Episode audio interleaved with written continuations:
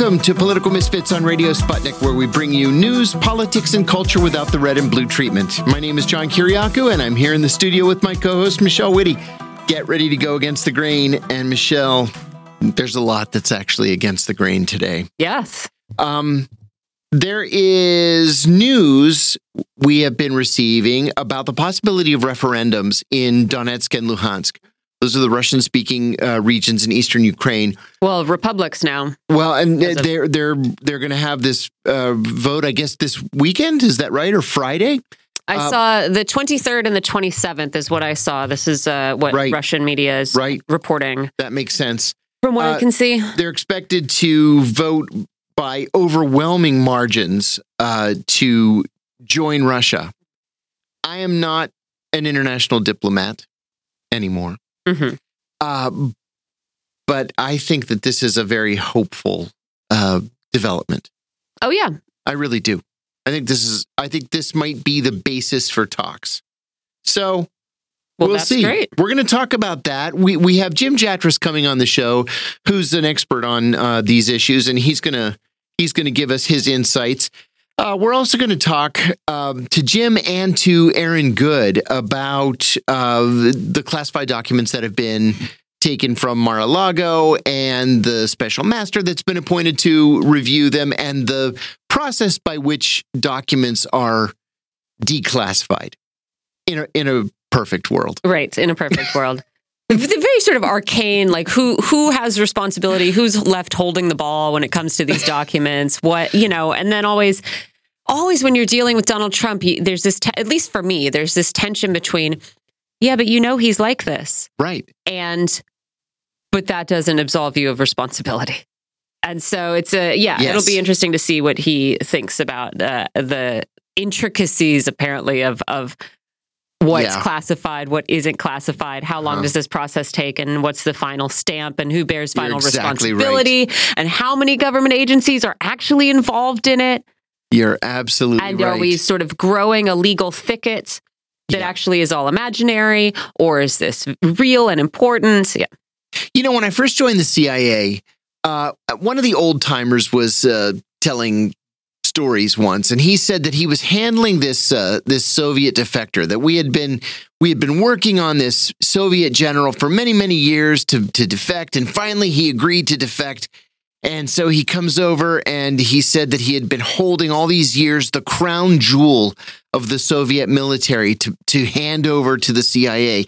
And that crown jewel was that in 1968, during the Prague Spring, the Soviets had sent nuclear tipped missiles and put them on standby. And everybody was like, yeah, that was 25 years ago and nobody cares. and it turned out that we knew it and we had declassified it years ago. So, you know, what's classified, what's not classified? This is a an argument, a debate that I think people are going to be having for quite some time. And I think frankly, a lot of Americans are going to learn more about the classification and declassification process than they ever thought possible.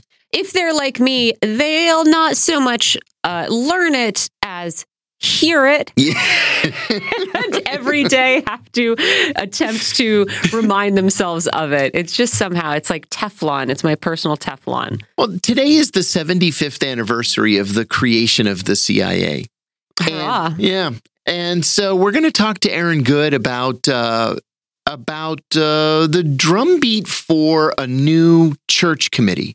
Uh, this is something that several of our friends have actually written and published about. Uh, Jeremy Kuzmarov, for example, um, and others have talked about the need. Here we are 20 years, 21 years after 9 11, almost 21 years after the passage of the Patriot Act. The CIA, NSA, the FBI, DOD are out of control, propagandizing the American people, which is perfectly legal now. Yeah. We'll get into that. And um, and it's time for somebody on Capitol Hill to stand up and say enough. So we're going to talk about that as well. What's uh, happening in your world today? Uh, I had a bunch of interesting and important stories to talk to you about, John, but then I just learned that Brad Pitt is actually a really good sculptor. Have you seen this? Sculptor. Yeah, this is going to be a part eight story, but uh, too bad, Adnan Syed. You're getting relegated. Uh, yeah, look, I'm looking at this uh, review of uh, his, it's a Guardian review No of kidding. Brad Pitt's sculpting from today. And they say that the reviewer is like, look, I'm as shocked as you are. I expected this to be, you know, the usual celebrity, self indulgent Yeah. garbage. And he mentions, I, I guess, uh, Ed Sheeran has p- painted a bit, and sold some paintings that are embarrassing, you know, embarrassing like Jackson Pollock Right, ripoffs. right, Um, right, right. Yeah. And so, who else does he mention? You know, other other celebrities who fancy themselves artists. Uh, but no, he I says Brad it. Pitt is good. What Brad Pitt has created are pungent and memorable images of pain and violence. Um, and that he concludes by saying, Pity, pinch me, I must be dreaming. Brad Pitt is an extremely impressive artist. I certainly didn't expect to be saying that when I got up this morning Uh, this he's is impressive. powerful, worthwhile work. So I thought I thought uh, that would interest you, John. yeah, so that, that's my. that actually does interest me. don't say I never You know, did he's a- nothing for you. He's one of the country's foremost collectors of um, mid-century modern furniture. hmm And I remember during his divorce from Jennifer Aniston, uh, she said disgustedly, "At least now I can sit on furniture that's comfortable again." um. So yeah, that's uh, that's my little bit of frivolity. There is other interesting um, stuff happening. We are going to talk later more about Puerto Rico. And we are going to ask whether I think, you know, as I was uh, thinking about this topic, I, I, you know, of course, Puerto Rico has a, a special status as a U.S. territory. Um, it is sort of un, uh, constrained by the the federal government of the United States in a lot of things it can do, but also not. You know, it has some benefits, but not all the benefits Right. uh, that other uh, states get. And so, at first, you're thinking, okay, well, what is? Uh, are there contrasts between you know the way Puerto Rico is able to prepare for and respond to emergency situations in other parts of the U.S. mainland when they experience hurricanes, you know, like South Florida, um, Louisiana, Texas. And then I thought, I don't know. I mean, look at the maybe a better comparison is um, the flooding that we saw in Kentucky recently oh, you know how actually maybe you know what Puerto Rico experiences isn't isn't sort of a difference in kind when it comes to the resources for uh, preparation and, and resilience to natural disasters, but just a difference of degree. So we'll talk about that. But really, fundamentally, why is any part of the richest country in the world, as as we call ourselves, whether it's a, a territory or a state, uh, why are we so vulnerable to these natural disasters, and why uh, does it take so long to respond and climb out of them? So we'll talk about that. It's a national embarrassment, to tell you Yeah. the truth. It seems like we have this same conversation every year or 2 Mhm. uh, where there's a devastating hurricane that just clobbers uh, Puerto Rico and they lose power and they don't have the ability uh, to, uh, to deliver clean water. And so water has to be shipped in. And every year or two, we say, wow, this is really terrible. Somebody ought to do something about this. Yeah, just awful. We um we have the UN General Assembly general debate beginning today. And that um gathering is going to go on for what does it last for a month? Yeah, Last last for for a a couple- month. Yeah, the uh, chiefs of state usually go early on. Liz Truss, UK Prime Minister, is on her way over here and uh, making headlines this morning is her admission that there actually isn't any free trade deal with the United States um, on the horizon. Talks You know- are not underway. This was sort of something that the the people promoting Brexit thought, eh, it'll be fine. We'll we'll immediately conclude a sweet deal with our our uh, special cousins, the Americans. Right. And now it's been a couple years. Right. Nothing's really happened. You know, I, I happened to be in London a few weeks ago, and uh, actually, I, I left the day that she became prime minister, and she was very um, confident in her pronouncements that that she was going to lead a new Britain. It, and she used the word imperialist, which was kind of odd to me. But she wants a big, strong, tough Britain that's that's focused on the outside world, and everything's going to be great. But the bottom line is Brexit was a mistake, except for the most nationalist people uh, who voted for it only because they don't like, you know, foreigners in their country. Um, it was a mistake financially. It was supposed to be to save the, the National Health Service, if you recall. All they needed to do was pull out of Europe and the National Health Service would be saved. Well, the National Health Service, service is in a state of disaster, as it was before Brexit. It hasn't saved them anything. If anything, it's cost them money.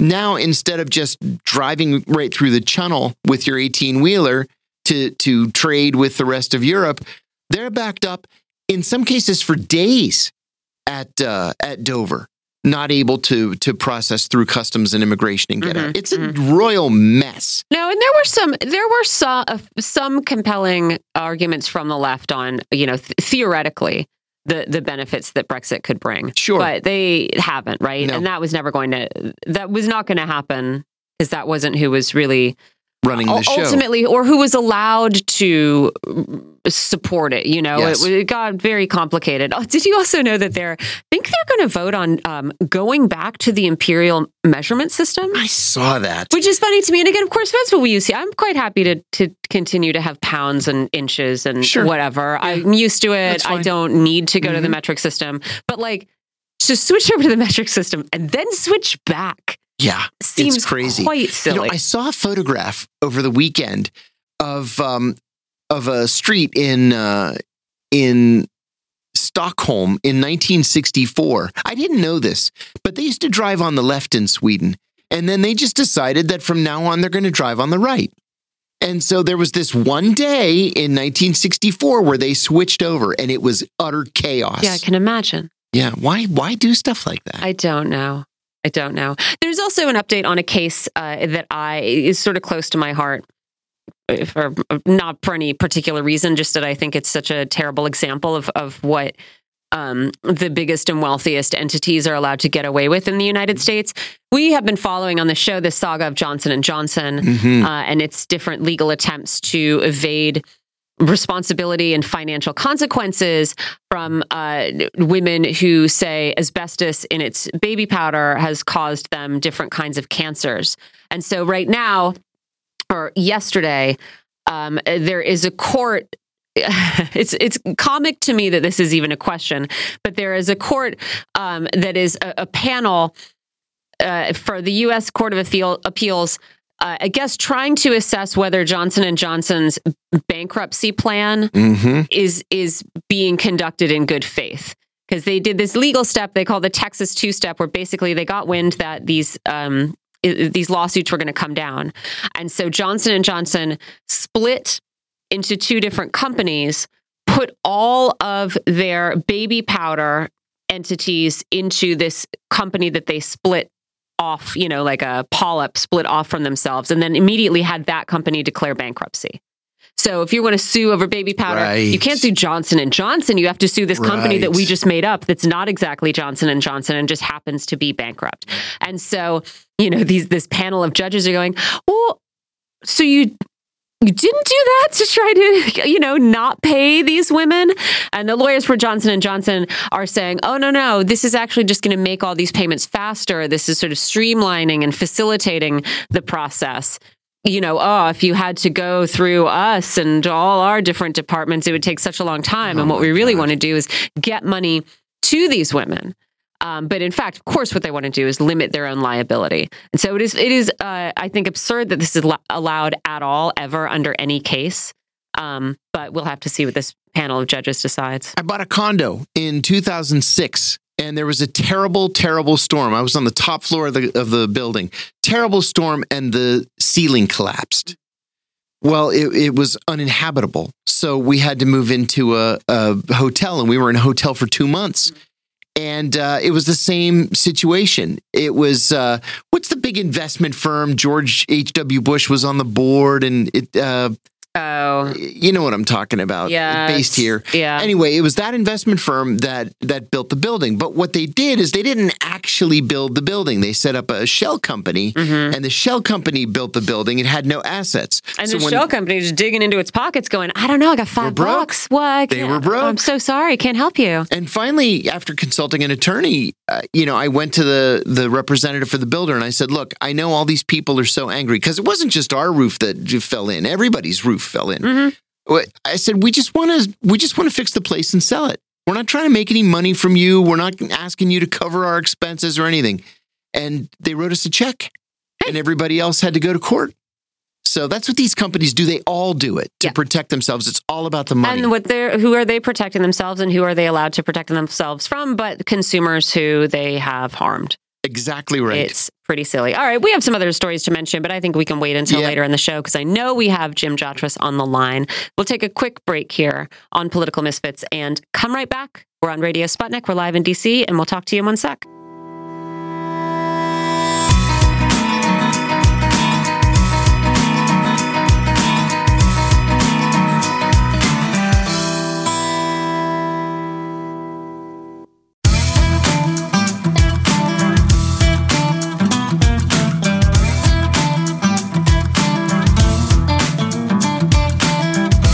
Welcome back to Political Misfits on Radio Sputnik, where we bring you news, politics, and culture without the red and blue treatment. I'm Michelle Witte here with John Kiriakou, and we have a grab bag of foreign and domestic issues here. We've got referendums in uh, the the new independent republics of Donetsk and Luhansk. We've got European politics increasingly being shaped by the war in Ukraine. We've got Hunter Biden. We've got Donald Trump and the ever expanding uh, sort of like dominoes of declassification falling all around him. Joining us for all of these conversations is Jim Jatras. He's a former U.S. diplomat and a former senior foreign policy advisor to the Senate Republican leadership. Jim, thanks for being here. Hi, Michelle. Hi, John. Mr. Grab Bag. Welcome back. All the good stuff. Um, so I, uh, we mentioned at the start of the show that the republics of Luhansk and Donetsk are um, reportedly going to hold referendums on joining Russia. And the dates I have seen for these will be September 23rd and 27th. So very soon. Um, John feels very positively about this move and and, and uh, has suggested that it could actually create conditions for peace. I was thinking, well, is this just going to create another sort of frozen territorial conflict that will last forever. And I, I, wonder what you think. I wonder what you uh, think about how this shifts things on the ground, how this affects the possibility of a negotiated peace, and and what this will do for the long term relationship between Russia and Ukraine. Well, since I think that the conditions for a negotiated peace are virtually nil, I don't think this really affects it one way or the other. Um, I think what this is more is uh, that Russia is starting to move along on whatever their intentions are, which we don't really know, for annexing uh, large parts of what, uh, let's say, used to be Ukraine. Because frankly, I think the Ukrainian state, as we we've noted, uh, really is in, going into receivership. Let's let's let's or maybe they're doing a, a Texas two-step with Ukraine. Right. Uh, it's uh, but uh, you know, and I think they've also been talking about referenda in Zaporozhye and Kherson, which I think also were supposed to be in September, now been pushed back into uh, into November. I think one of the key things here that people have not focused on is that if these areas then do become part of the Russian Federation, like Crimea did, it's essentially to saying to NATO, which is taking an increasingly visible role in this that watch out, you're attacking, attacking Russian territory now. Ah. Uh, mm-hmm. They would be saying with Ukraine because remember this this Kharkov offensive.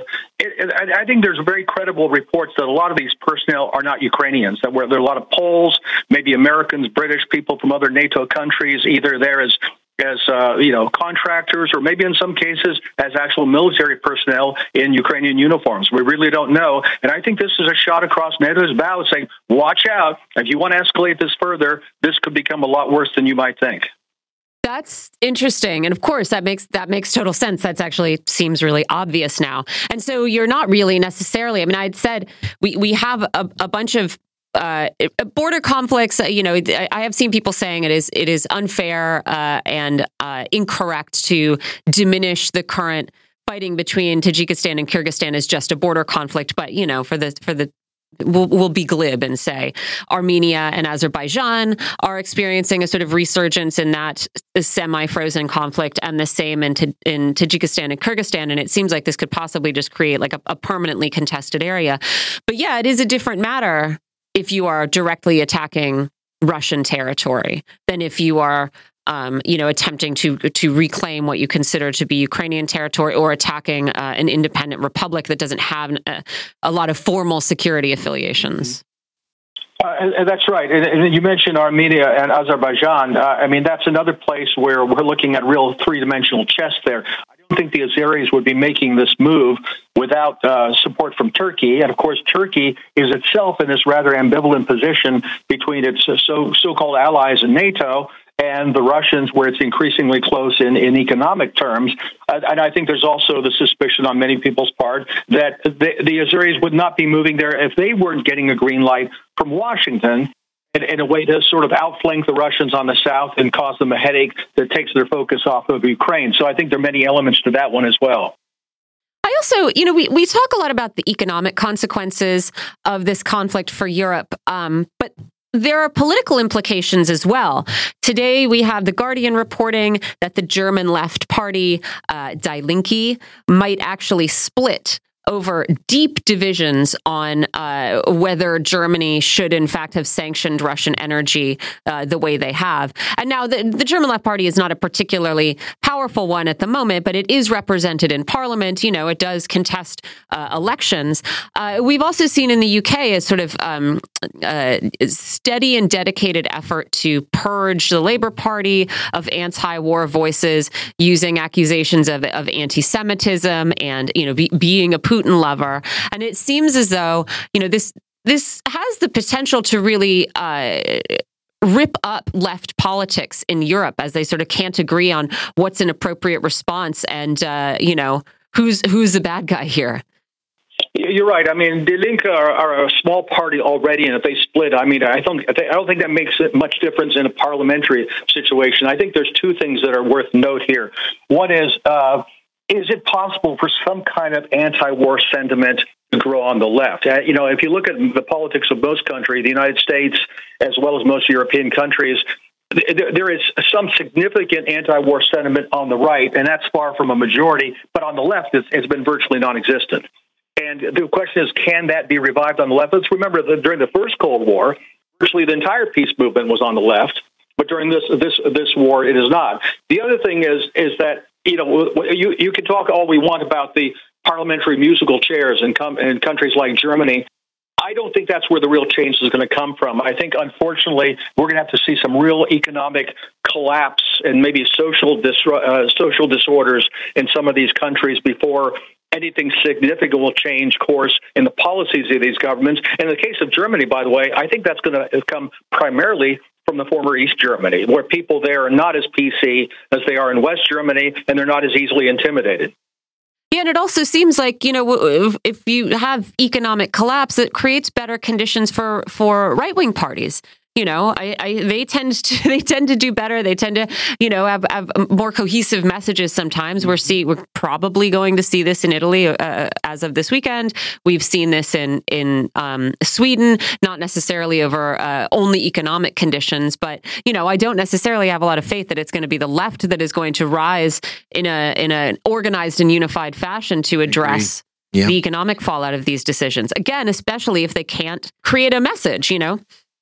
Yeah, th- in a way, I think this is less uh, a less left less a left right thing than populism, and you mm-hmm. populism on both the right and the left.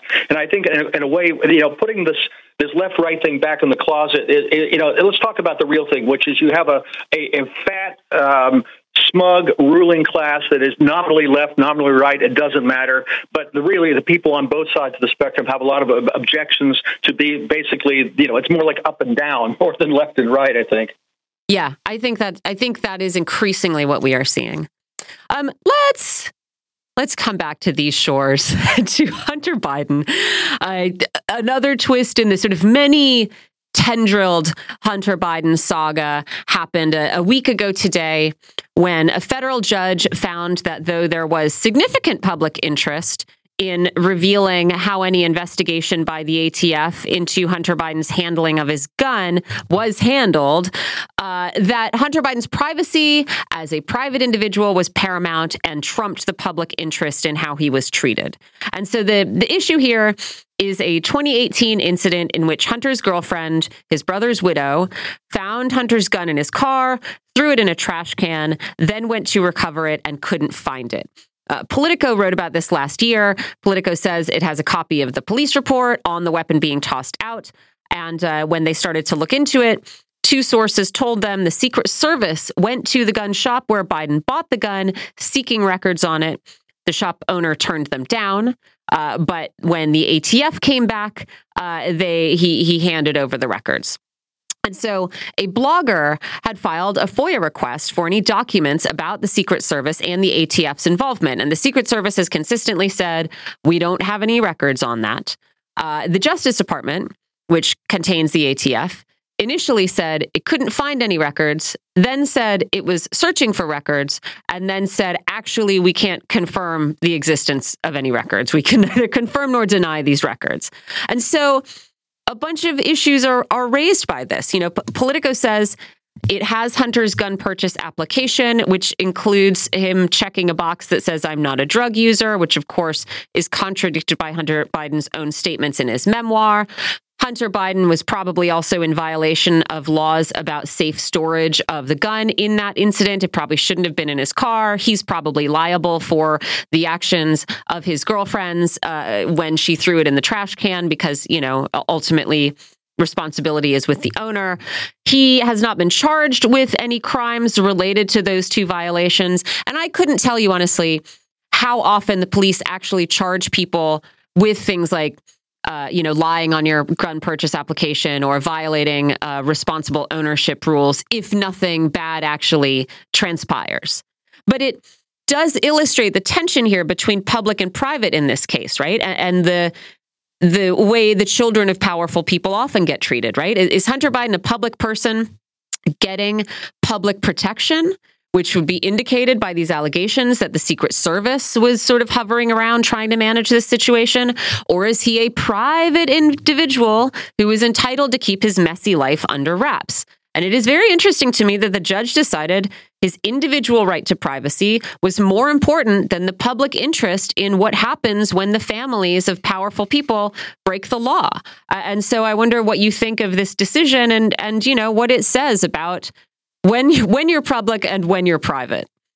Well, you know, to tell the truth, Michelle, I'm not even sure that that's really the issue. I think this is a subset of the fact that, and I don't mean to be too partisan here, but really now, uh, I think this is unprecedented politicization of the law enforcement uh, agencies in this country. That uh, you know, the, the Justice Department and the FBI are essentially private cops for the Biden administration and the, and the, Democratic Party. Now, at some point in the future, maybe the Republicans will have that privilege. I, I frankly doubt it. When when Trump was president, he couldn't even uh, uh, protect his own friends from the Justice Department that he nominally headed. Mm-hmm. So I, I think uh, that what we've we've I, I, don't I think we've really pro- passed a Rubicon here. You know, if you look at the kind of subpoenas that are being handed out from the Justice Department to anybody associated with Trump, uh, you know, arrests of people, you know, like you know Roger Stone, six in the morning, CNN. There, I mean, that kind of treatment for somebody like that. Here's Hunter Biden. Remember what, whatever happened to Flynn and lying to the FBI? Didn't Hunter just lie to the FBI? So, you know, I, I think there's a real double standard here. It's not just the rich and powerful. I think it's also one big political operation centered in the Democratic Party. Frankly, I think there are people in the Republican Party who are not too uh, not not too upset about it either because they think it's it's being uh, aimed at the populists, the you know the Trumpists within the party, and maybe that's okay with them too.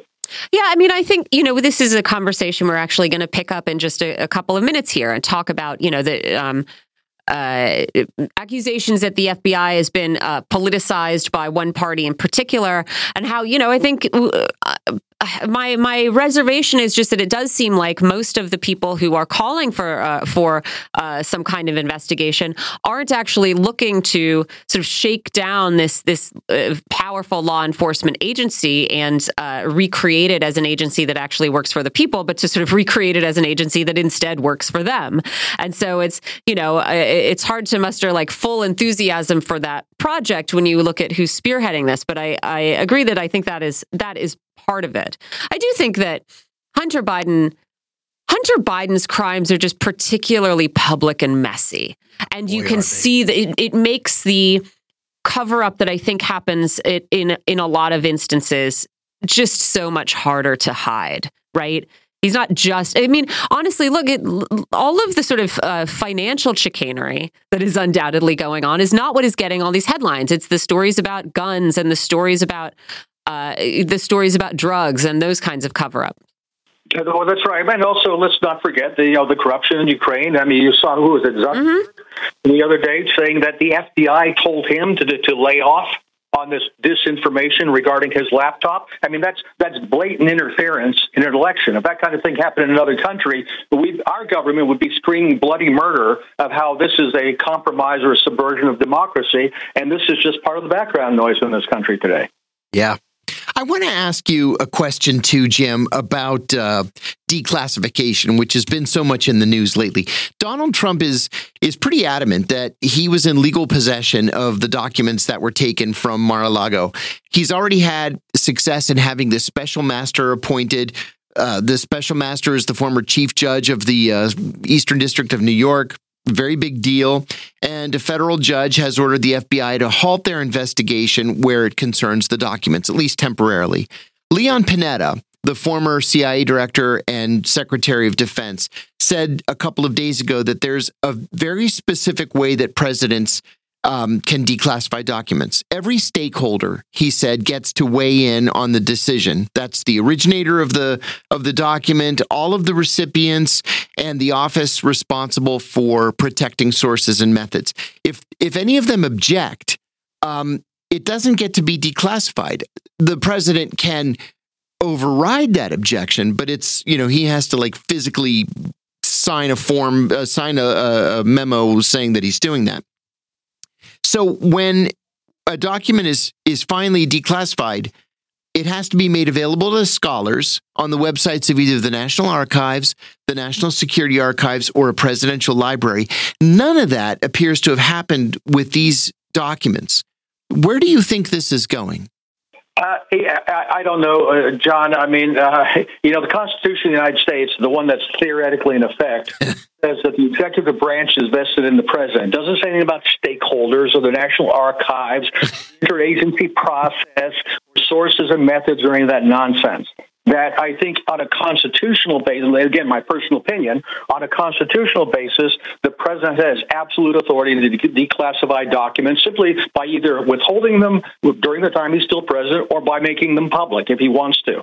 And that these other things, I think, are basically part of the you know, the Lilliputian lines to tie down what is the president's legitimate authority, unlike, say, his illegitimate authority to be making wars all the time without the consent of Congress, which evidently nobody objects to. Right. So uh, I don't know where this is going. I, I, I, I probably maybe a little too jaded, a little too cynical about the state of the rule of law in this country. You're right. Uh, Trump has won this first round with the special, like what, a special master or something. Yes supposed to examine the documents. I, am skeptical as to where this is all going. I, I, have no doubt that what he did is constitutional. Whether constitutionalism has anything to do with the rule of law in this country anymore, I can't say. Yeah, different different question, I guess. Yeah. Right.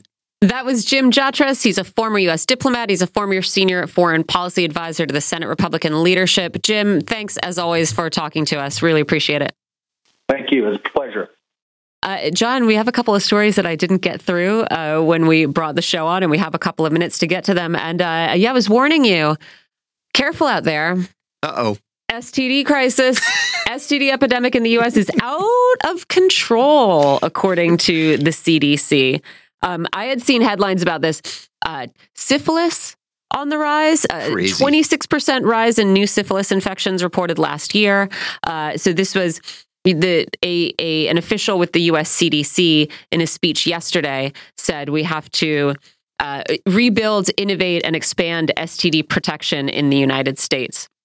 But it's not just syphilis, everybody's favorite. Uh, apparently, gonorrhea has been rising for years. Syphilis has been rising steadily for years. HIV cases are up 16% Ooh, last year. 16%? Yeah. I That's mean, some of this good. could be the consequence of not going to the doctor during the pandemic, right? Yeah, I sure. think there's a lot of stuff. I, I, I suspect that, you know, you see a lot of things sort of ticking up because either they weren't caught or people weren't able to or chose not to take preventative measures because of the the barriers to getting health care during the pandemic. And so maybe some of these little ticks will will fall back down. But yeah, I mean it's just been this is this is what happens when you can't go to the doctor.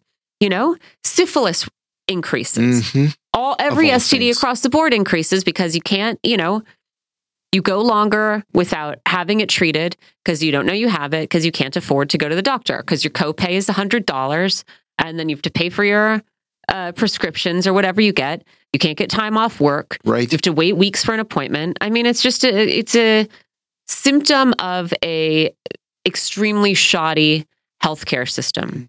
You have that right. I don't think it's a. I don't think everybody's out there having more fun. No, I, I don't I, think that's I would it. agree. I think that I think that's actually. I think I've seen statistics that actually isn't the case. That like Gen Z is sort of re- rejecting hookup culture. Right. Drinking way less is another headline. I won't. I will not pretend to recall the actual figure, but um, I think statistically and also sort of anecdotally, my friends who work with college students are saying like, yeah, they don't they're not partying like we were. Really? Yeah, which is good. Yeah, that's My good. generation, we drank yeah. way too much. Like we, it was you know, just I, like find something else to do. I think back on those days, and I marvel at the amount of alcohol that I used to put away. Yeah, I marvel at it. I can't possibly drink like that at this age. No, way. no, absolutely not. Yeah. Um, so I think really this is uh, yet another indictment of our public healthcare system and yet another reason to overhaul it just not going to happen no. in our current political state, unfortunately. I would agree. Yeah. All right, let's take a little break here. We'll okay. come back and revisit this question of um, the politicization of law enforcement bodies in the United States. Who's got the reins? And I mean, this is always the question when we talk about these things. Yes, yes, these institutions need reform, are these the governments we trust to reform them? Exactly. Yeah. Yeah. That's the question right there. Okay. We'll come right back and hit that nail on the head a couple more times. You're listening to Political Misfits on Radio Sputnik. We're live in DC, and we'll be right back.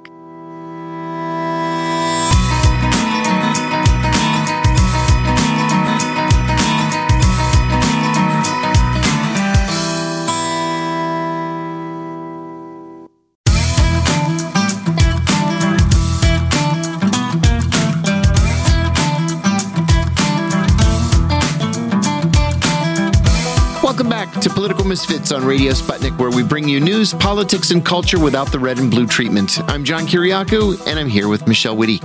In 1975, a Democratic senator from Idaho, Frank Church, chaired a major Senate investigative committee to look at criminality at the CIA and the FBI. Church uncovered everything from assassinations of foreign leaders to illegal surveillance of American citizens to the infiltration and destruction of dissenting groups to illegal drug experimentation on unwitting Americans. The Church Committee's findings also resulted in the creation of the Senate and House Oversight Committees. That's the House Permanent Select Committee on Intelligence and the Senate Select Committee on Intelligence uh, that were supposed to keep federal law enforcement and federal intelligence agencies operating within the confines of the law. That all sounds great, but it didn't last very long. 45 years later, there are now calls for a new church committee. After the 9 11 attacks and passage of the Patriot Act with almost no debate or dissent, the CIA, the FBI, NSA, and other such three letter agencies are more powerful than ever. Oversight is more like cheerleading. And there's no end in sight. Is it even possible to rein in the national security state at this point? We're joined by Aaron Good, he is a political scientist and host of the American Exception podcast on Patreon, and he's also the author of the excellent book, American Exception Empire and the Deep State. Welcome back, Aaron. Hey, John. Great to be here. So glad to have you. I, I can't think of another time in American history, Aaron, where we needed another church committee so much. The CIA, FBI, and NSA were given practically unchecked power and authority after 9 11.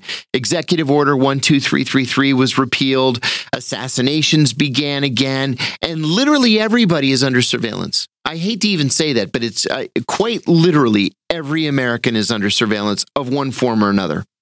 The question is then is there any will on Capitol Hill to rein in these agencies. I looked at a, at a photograph today, Aaron, of the members of the church committee, and they were all giants, both Democrats and Republicans. Barry Goldwater, Howard Baker, Walter Mondale, Gary Hart, Paul Sarbanes. I mean, these were the the the giants of the body at the time.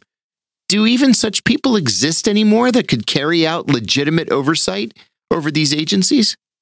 I don't think so. I don't think I can't think of anyone in Congress who is a uh, strong critic of the intelligence services. Even Bernie uh, Sanders largely acquiesced to the basic parameters of, of Russiagate, even though it was kind of straitjacketing him in terms of being able to talk about foreign policy and such. So I think that the victory of these forces in American society is reflected by the fact that you know the, that there's really nobody in Congress who's willing to stand up for them. I mean, after the Cold War ended, you even you had people who were vaguely neoconservative, like Daniel Patrick Moynihan, yes. establishment people, calling for the abolition of the CIA and saying that we don't really need it. It's just not commented on what a uh, anti-democratic uh, institution it is, and a uh, it's a dictatorial power that they have to break the law and and to lie about it, you know, with cover stories and and so on. And um, this is it, it's not really remarked upon because uh, ultimately, I think the issue is not so much the that the CIA is the Illuminati. Uh, or that the CIA is really the, the the reptile people running everything in the world. It's it's much more uh, pedestrian than that. It's that the CIA and then the, the security services, the the FBI and the NSA, they were created by lobbying efforts from uh, the pinnacle of uh, Wall Street power. And so yeah. they are the secret police of the cor- America's corporate oligarchy. And so the which is the same people who fund all of the campaigns for everybody in the Senate and the House. And so you that that's really the source of their power. That's why even after the Church Committee and the Pike Committee, um, and after Iran Contra, after Watergate, after all these uh, exposures of their criminal malfeasance, uh, nothing ever really happens to them. This the the biggest scandals you can think of, the you know crack, the connection to the crack traffic in uh, the '90s, or the 80s and 90s and the um, you know the Air America heroin trafficking. Nobody ever or MK Ultra. Nobody's ever held accountable for these things. No, and uh, that's because they. It, it's more than it's not that they're blackmailing every single person out there. I mean, they probably do a lot of that. It's not that they have to kill everybody all the time. I mean, they, they can do that too. But they, because they are the cat's paw of the, the people with all the money in the world, they have a, a protection uh, that's that's pretty uh, uh, um, bulletproof at this point. Yeah. And Capitol Hill actually is a very different place today than what it was in 1975. The legislative branch has just voluntarily uh, ceded much of its authority to the executive uh, branch. And just look at these these authorizations for use of force that come up every few years. I mean, what is that? That's just made up. Either you have a declaration of war or you don't have a declaration of war. This authorization for the use of force was just something made up so that Congress didn't have to carry out its constitutional duty to actually have a vote on something like like a declaration of war. Do you think there's anybody with any guts right now on Capitol Hill willing to stand up to these agencies? You know, the only person who even vaguely comes to mind is is Ron Wyden. But Ron Wyden is also a good soldier. He you know, he plays by the rules and he's he's willing to only go so far before he backs off. Am I missing anybody? Not to my knowledge. I mean, I, have gotten to the point that I don't pay as much attention to what people in Congress are doing, or even to the directors of the CIA and the National Intelligence uh, Service because they are so interchangeable at this point that, yeah. that they don't you know seem to matter that much. Like it, it, when you look at different eras in us history you can try to figure out some of these characters are more inscrutable like richard helms for example. You know who was he really serving uh, under when he was working under nixon and so on?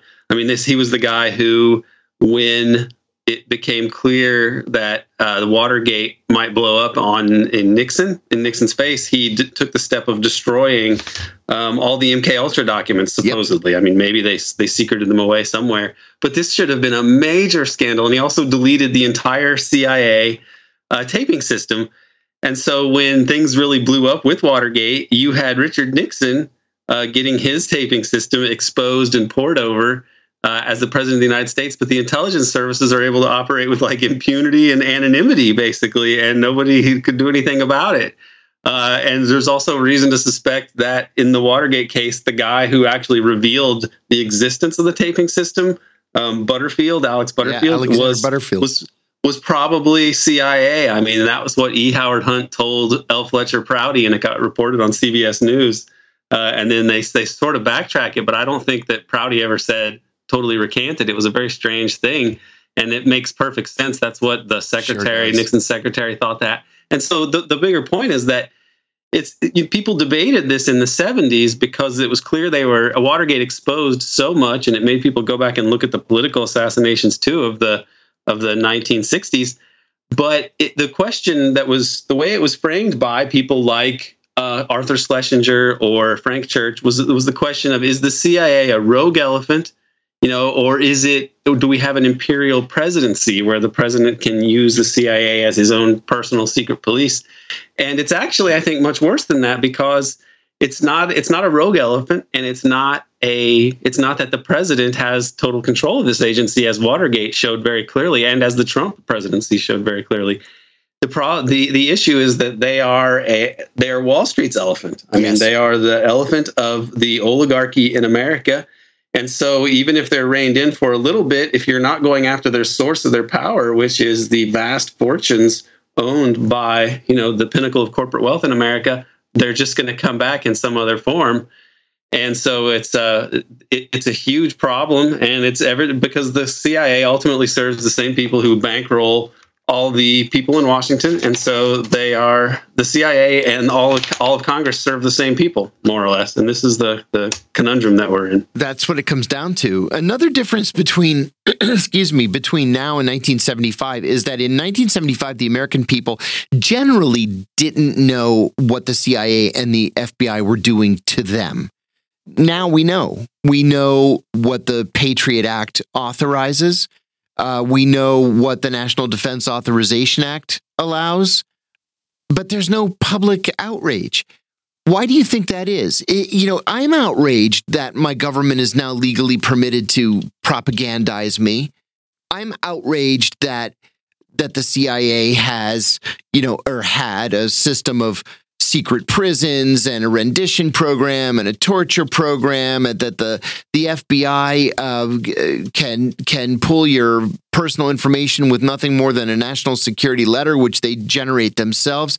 Why aren't Americans outraged by this? And why aren't our congressional representatives outraged I mean, I think that they are uh, the the public as a whole is distracted by a number of issues, and it's not in the interests of any politician to make this the center of their political career. And so, as much as you can say we know these things because they are in the public domain, the awareness of the of them as a cumulative thing that we could somehow address is just not really allowed to surface. I think in the public consciousness because the media does not talk about these things on the one or, or if they, they report them as isolated events but they don't really put them in context and they don't it, there's no there doesn't seem to be any avenue for action presented by the media at all. And so it just kind of goes on this way. I i think that we know we know enough to be very alarmed and the, the stuff that's incontrovertible and and you know rock solid con, confirmed that the U.S. has done the sort of crimes of the national security state over the decades, you know, internationally and domestically, are are impressive and uh, astounding, really. And the fact is that we don't know. That's probably only half of it. Uh, we know they have other things that they just don't put out there that they do all the time um, that, that are that are lied about. Additionally, the emergency provisions that were enacted after 9/11 get renewed every year, and we don't know what other powers yep. the government has assumed uh, since then. It's it's that's classified. Even yep. congressmen who try to find out aren't allowed to find out. So we don't really know. We don't know what we don't know. But we are aware of the fact also that the U.S. can outsource some of these shady things to its allied states. That's part of what they did with the Five Eyes program. They would uh, and, and related things. They would have the British spy on Americans to get around provisions exactly. about NSA spying. And Epstein has those connections to, uh, through Ghislaine Maxwell, apparently to Israeli intelligence. Mm-hmm. But that to me just suggests that the U.S. may have outsourced you know, the CIA and related parties may have outsourced sexual blackmail operations to uh, to to some Israeli actors. At least in the Epstein case, that's what it suggests to me.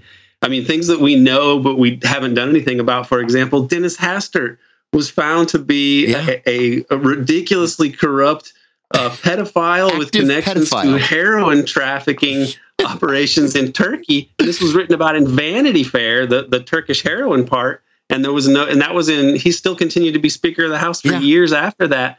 It's just out there in the public record. And but we don't we're the, the media never puts these things together. They never totally unpack the pretty obvious indications of the epstein thing.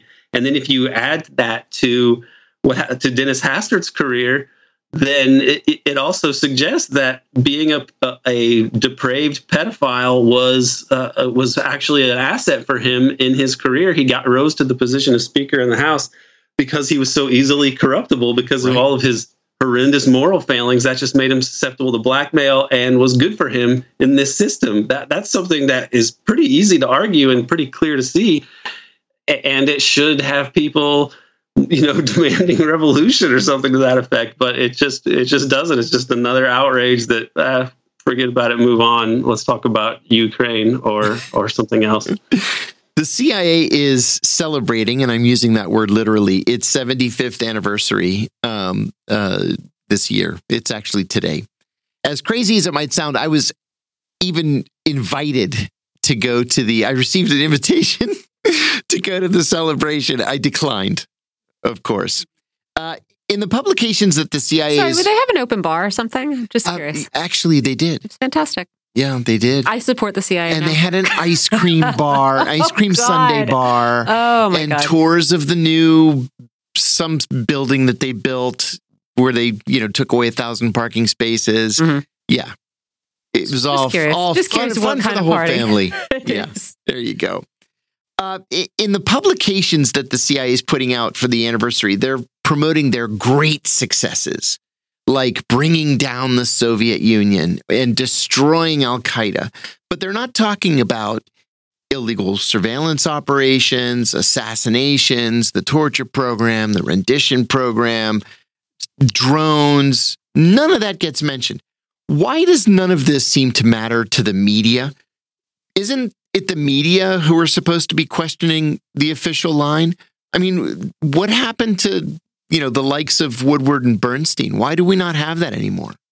Well, I think that Woodward and Bernstein is kind of a myth. Um, that when uh, you know Woodward seems to have been a spook uh, on, on, some level. He worked yeah. for really. He worked for. He was the the acolyte of people that were well to the right of Richard Nixon, this anti-détente group in the in the White House and the the Washington Post was always the CIA's official newspaper. Oh, yeah. So that whole always era is a is a weird is a weird myth, but but it had enough reality to it that it kind of inspired some journalists, I think, for a while.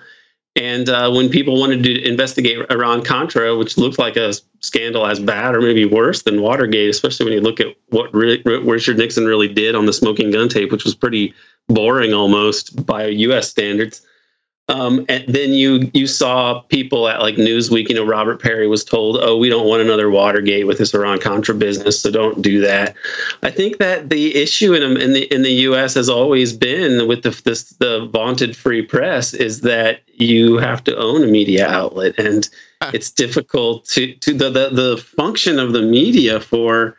Um, the ruling, the American ruling class or the American oligarchy, the the actual visible purpose of it to like commercial advertising and so on is really secondary, I think, to the social control purposes of it.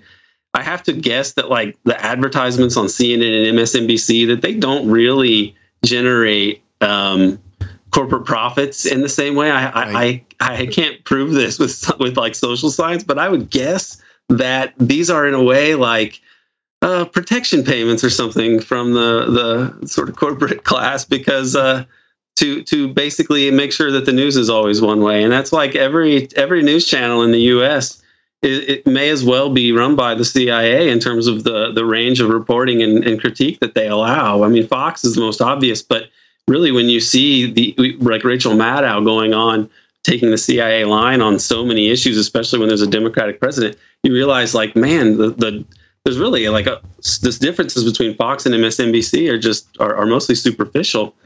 So this is this is the this is the conundrum. The free press is the free press in a capitalist society is always captive to market forces, and there's there they haven't found a solution to that because people in power don't want there to be a solution to that. They don't want public television or anything sort of democratically controlled uh, that would serve as a constraint on their uh, uh, on their dominance over society. We've got about two minutes left, so I want to ask you quickly about uh, the CIA and Hollywood. We all know the backstory of Zero Dark Thirty, for example, and how the CIA aided in the production uh, and release of that movie. We know about the ongoing cooperation between the CIA and the various Hollywood studios. Is it even possible to stop CIA propaganda from spreading throughout American society when you have willing partners in Hollywood studios?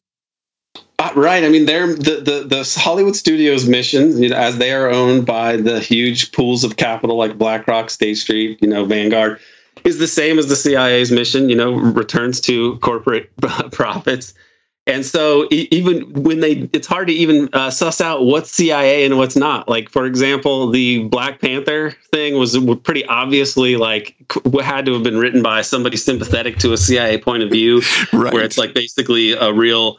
It somehow takes this liberation uh, symbolism, uh, uh you know, and Black Power symbolism, and then it turns it into a, a paean to um, to neoliberal capitalism, right? And is basically totally opposed to like what the actual Black Panthers were for. Okay, so it's like, is that written by the CIA or is that just Hollywood corporate guys uh, who like are think the same way, and so they like want their social engineering that way? They don't even have to be told by the CIA to do that because they already know that they think the way that the CIA would want them to think. Uh, you know that they're on the same page. So that to me seems like yeah, you, you're not going to in this system. You're not going to change that very easily. I think the best chance is maybe international financing for things. Um, I mean, that's how Oliver Stone got JFK made and his other JFK documentary, oh, for example. Point. So that's a good point. That's well, the problem. We will leave it there. We were happy to be joined by Aaron Good. Aaron is a political scientist and host of the American Exception podcast on Patreon. Check that out. Also, check out his book, American Exception Empire and the Deep State. You're listening to Political Misfits on Radio Sputnik. Stay tuned. We'll be right back.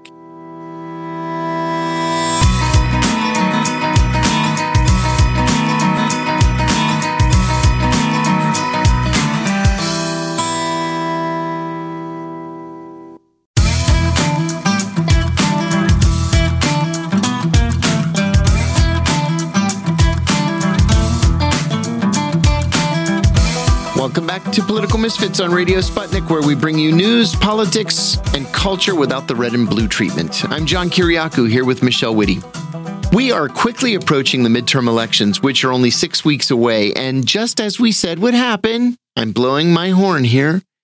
Every tight race is tightening even further. Just this past weekend, for example, 14 different Democratic senators tweeted their support for Nevada Democratic Senator Catherine Cortez Masto and asked their followers to make a donation to her campaign. Masto's lead over State Attorney General Adam Laxalt has consistently been in the low single digits. President Trump traveled to Youngstown, Ohio over the weekend to campaign for Republican Senate nominee J.D. Vance. And Senate Majority Leader Mitch McConnell poured, get this, $28 million into Vance's campaign to pay for television advertising. In Arizona, Democratic Senator Mark Kelly is locked in a tight race with Blake. I forget his last name. I wrote Blake Kelly. and it's oh. not Blake. whatever his last name, Blake, leading the MAGA challenger by only a single percentage point in a poll that was released this morning. Blake Masters. Right. I was just going to check that. Masters has already announced that he will not concede if he loses because that could only happen if the race were to be stolen from him. Does that sound familiar? In Pennsylvania, the Senate race has tightened between Democratic Lieutenant Governor John Fetterman and TV quack Mehmet Oz. The lasting effects of Fetterman's stroke have provided an opportunity for Oz to campaign about Fetterman's fitness for office. The two finally agreed to have one debate, which will be held the week before the election. And in Georgia, Republican challenger Herschel Walker released a TV ad this week mocking his own lack of intelligence. That's right. He actually says in the ad, quote, don't expect too much of me. I'm not that smart, unquote. We're joined by Brian Wright.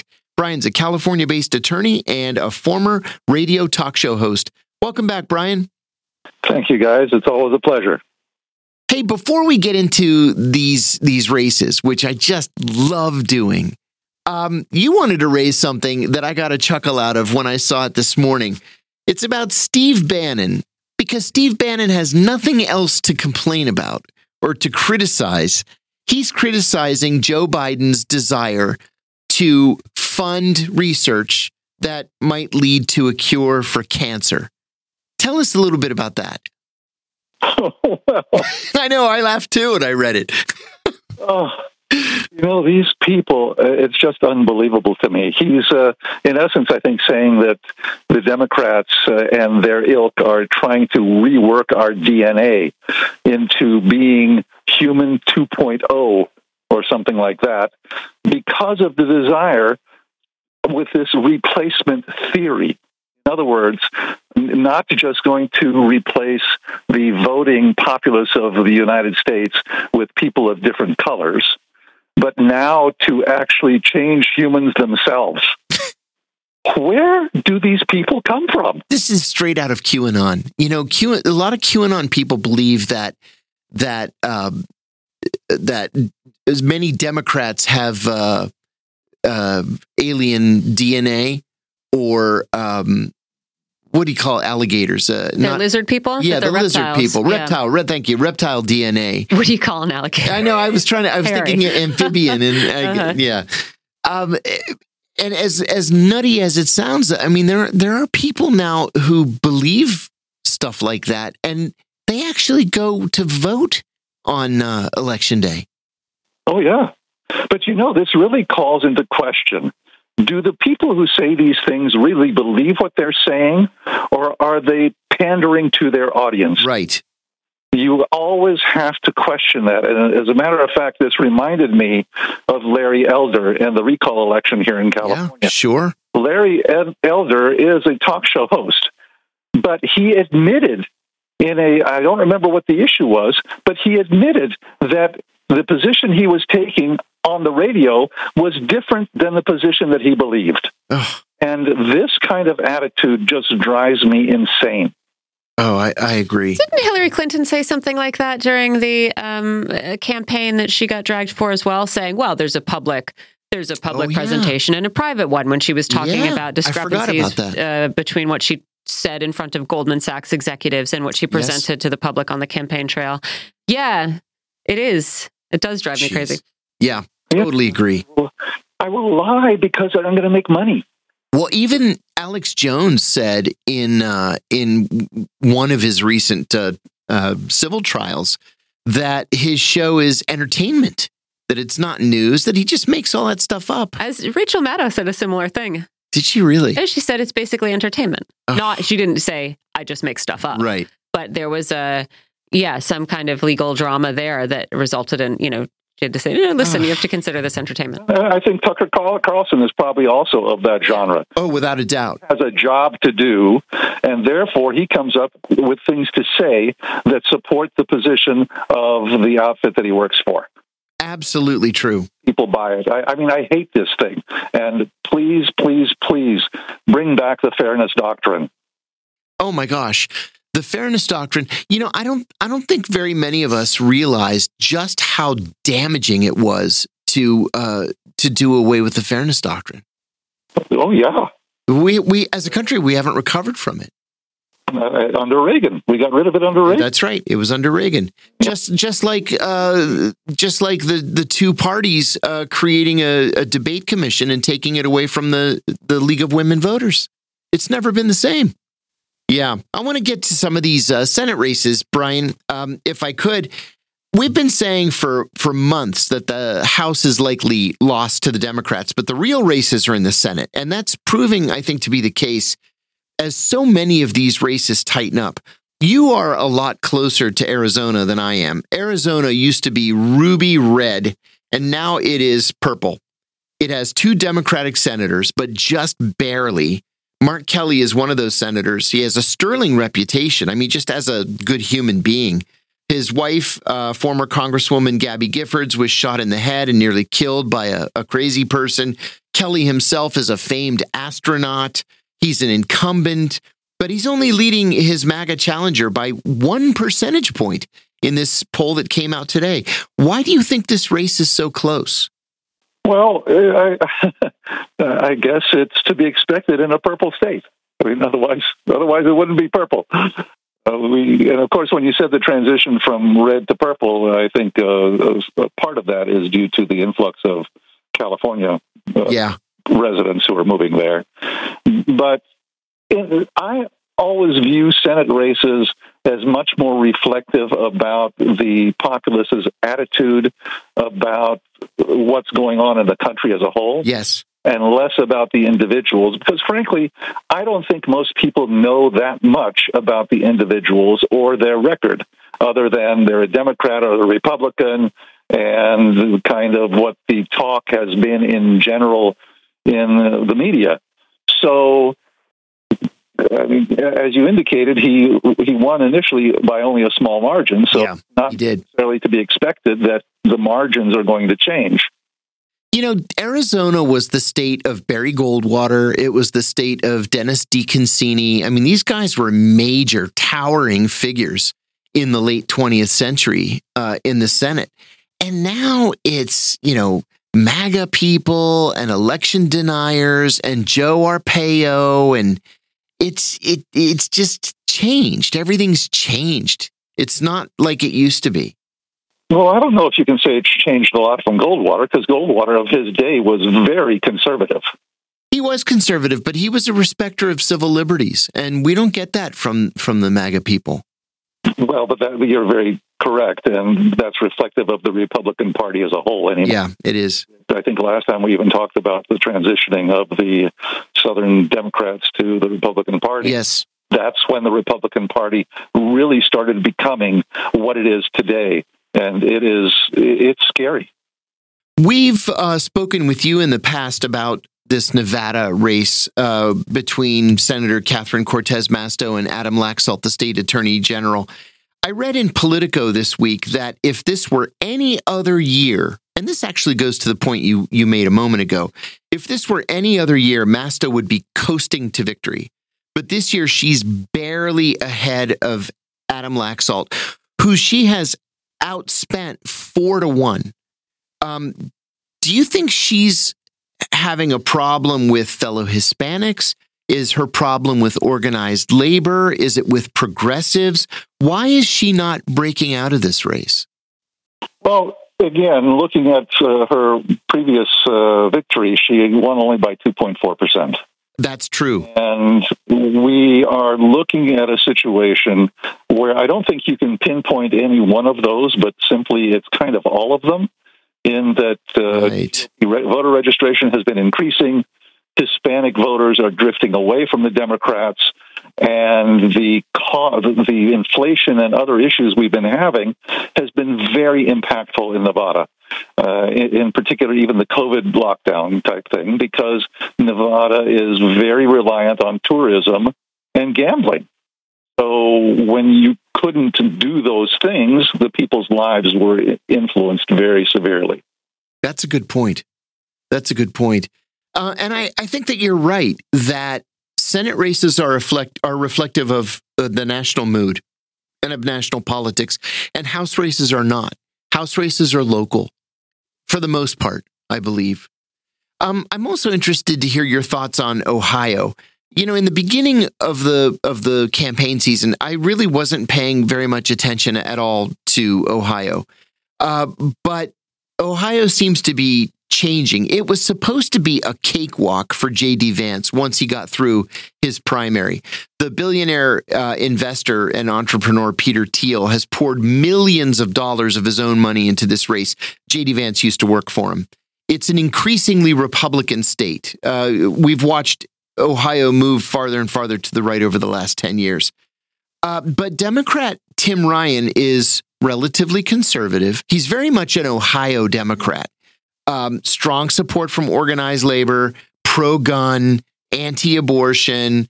Um, Politico still rates this race as likely Republican, but I went to 538.com today to look at all the polls, and the latest polls have Ryan beating Vance by one percentage point, and polls taken over the past week have Ryan beating Vance by two to four percentage points.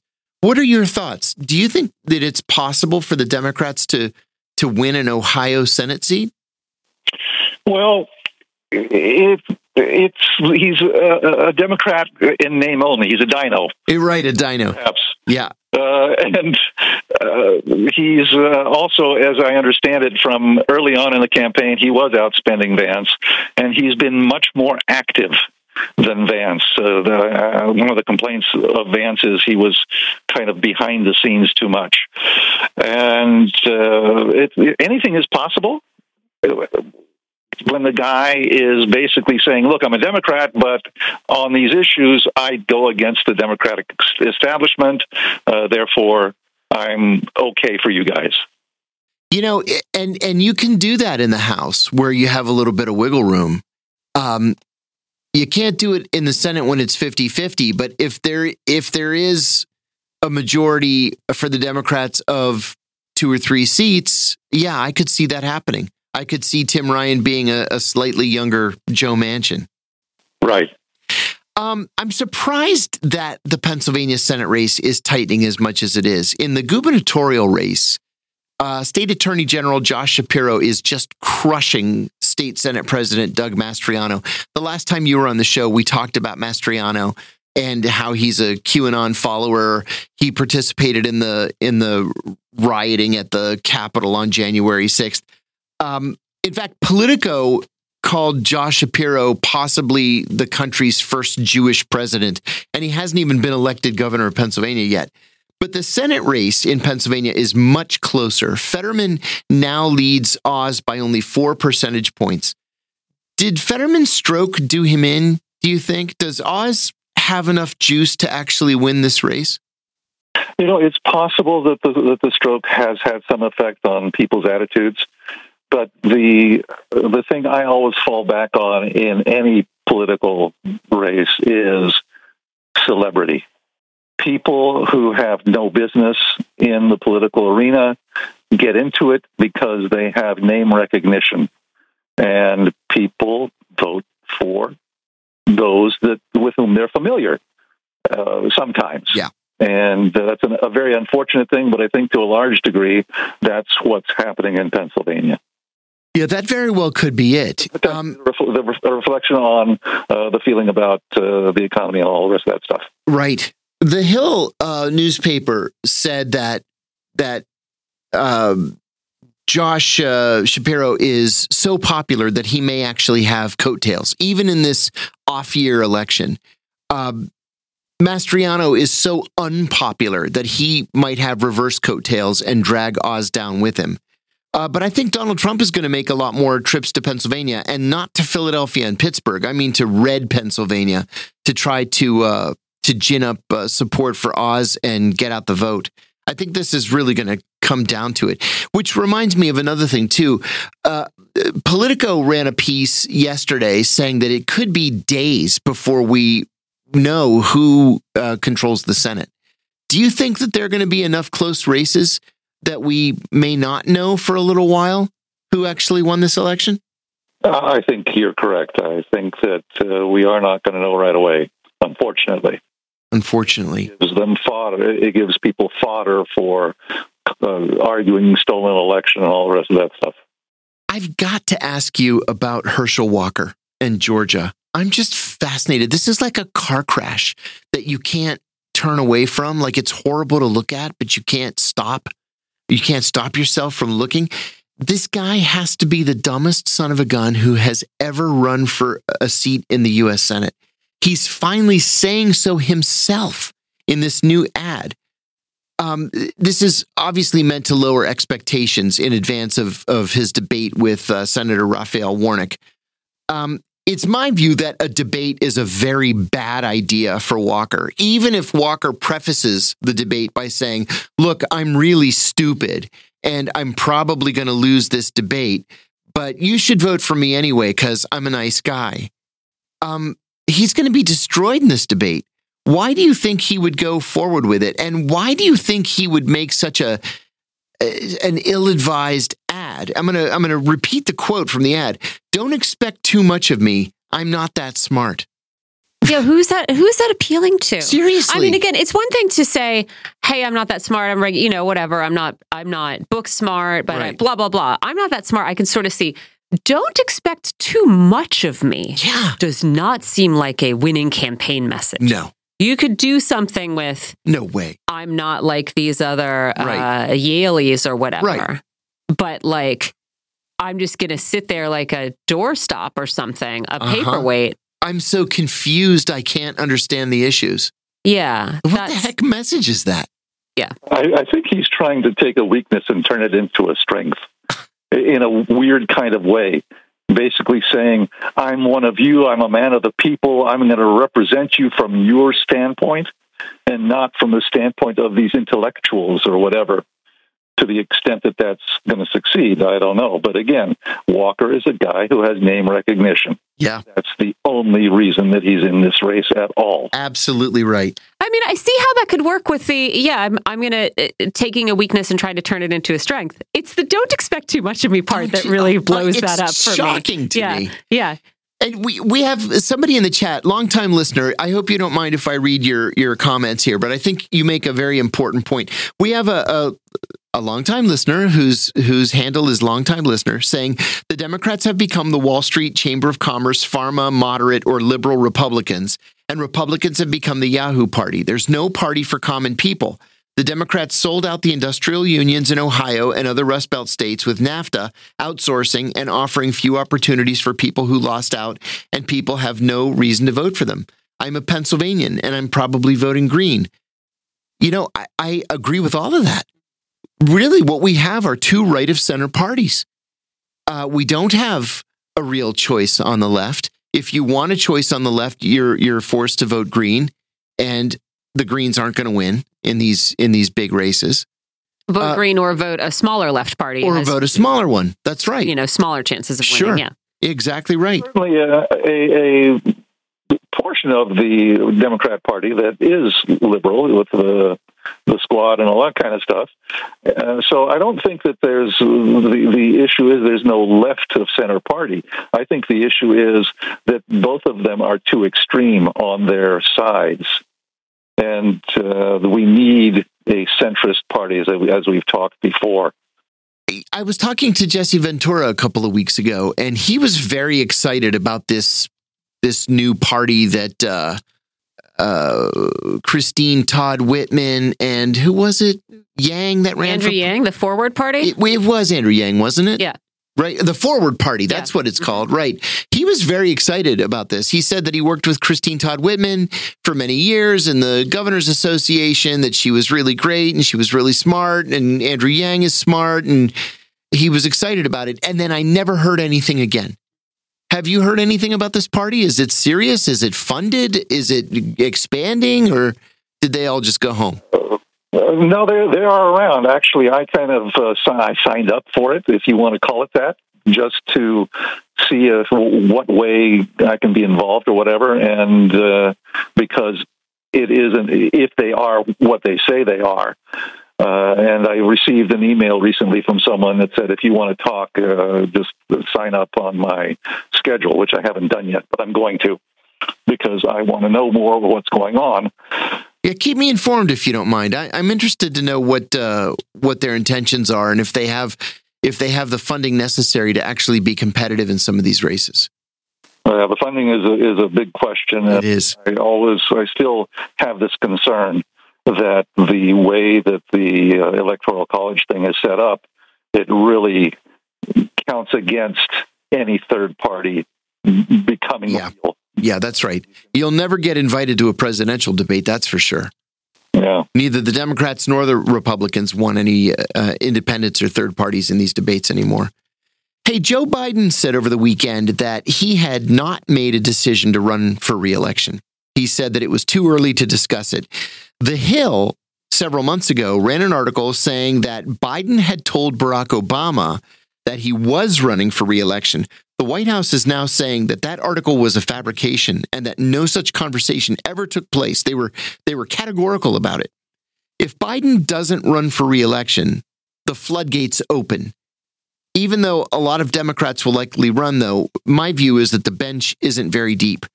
Do you see anybody breaking out of the pack? Do you see any Democrats at this early stage that we should take seriously? Uh, my opinion on this is very similar to yours. This is a very tough question. And there hasn't really been a lot of talk in the media, at least, about who the upper tier Democrats might be yeah. who are presidential possibilities. Uh, there's no heir apparent uh, as far as I know. And nobody's out there really making a name. And if you look at 2020, there weren't any superstars in that lineup. No, that's exactly right. Overly impressive.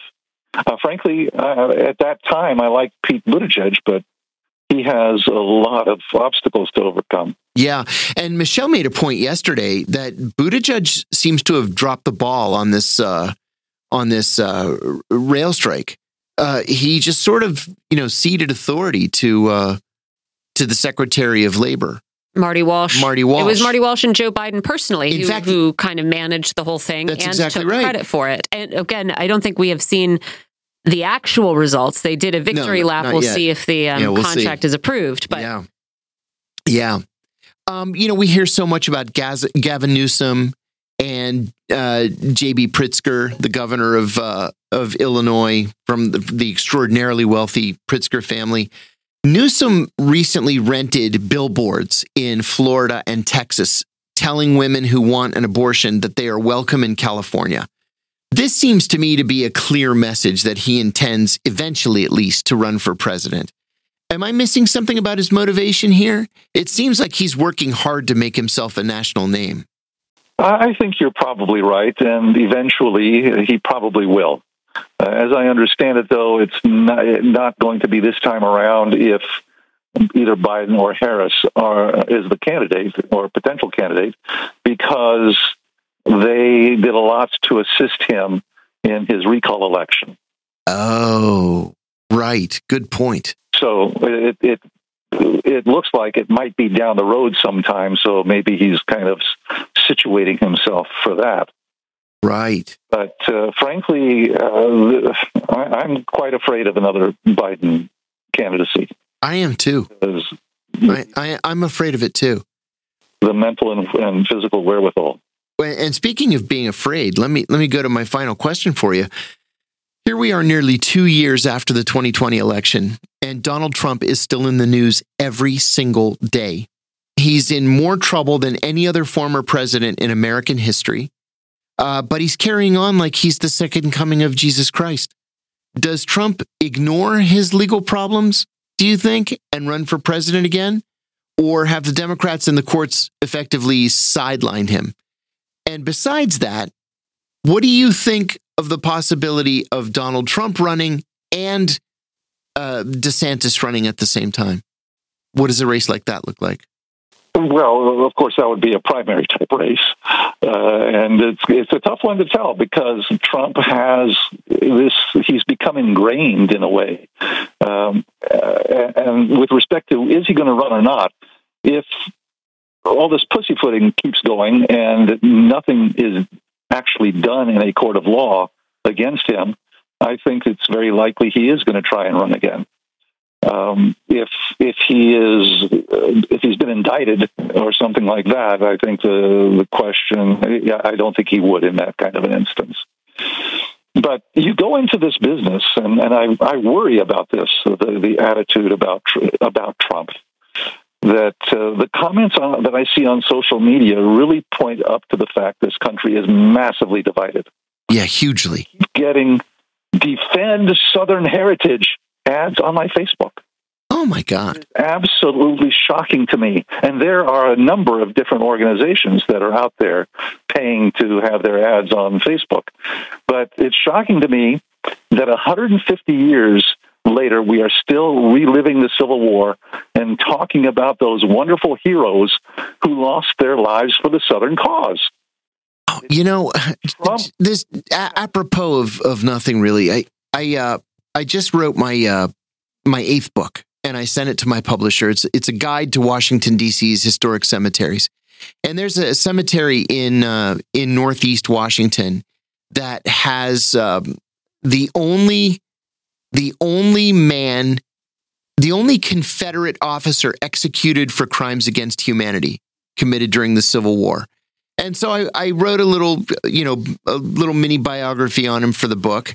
And I uh, tracked down his grave. He was hard to find and I, I went to take a picture of it. And not only did it have a little mini Confederate flag stuck in the ground, but that was new, like just, you know, from days earlier, it also had a bronze commemorative marker um, for his service in the Confederacy. And then somebody had placed um, a, a pennant that said hero and this guy was the commandant of the largest prison camp. It was Andersonville Prison in Georgia, where he killed people just for sport. And he's seen in 2022 as a as a hero of uh, the Confederacy. I just don't get it. One of the ads that I saw, the, the, the photograph was of a cemetery with all of the graves with little Confederate flags. Oh, man. And uh, there was some, I, I, can't remember what the lead in was. Uh, and also, there are some ads that are talking about these Confederate monuments that are being taken down. Yeah. So, my, my comment on this Confederate flagged uh, cemetery is gee, I'm wondering where all the Germans are. Yeah, seriously. With their Nazi flags. That's right. Plugged into the cemeteries. Yeah, they learned their lesson. Okay. Brian Wright, thank you so much for joining us. Brian is a California based attorney and a former radio talk show host. You're listening to Political Misfits on Radio Sputnik. We'll take another break and come right back. Stay tuned.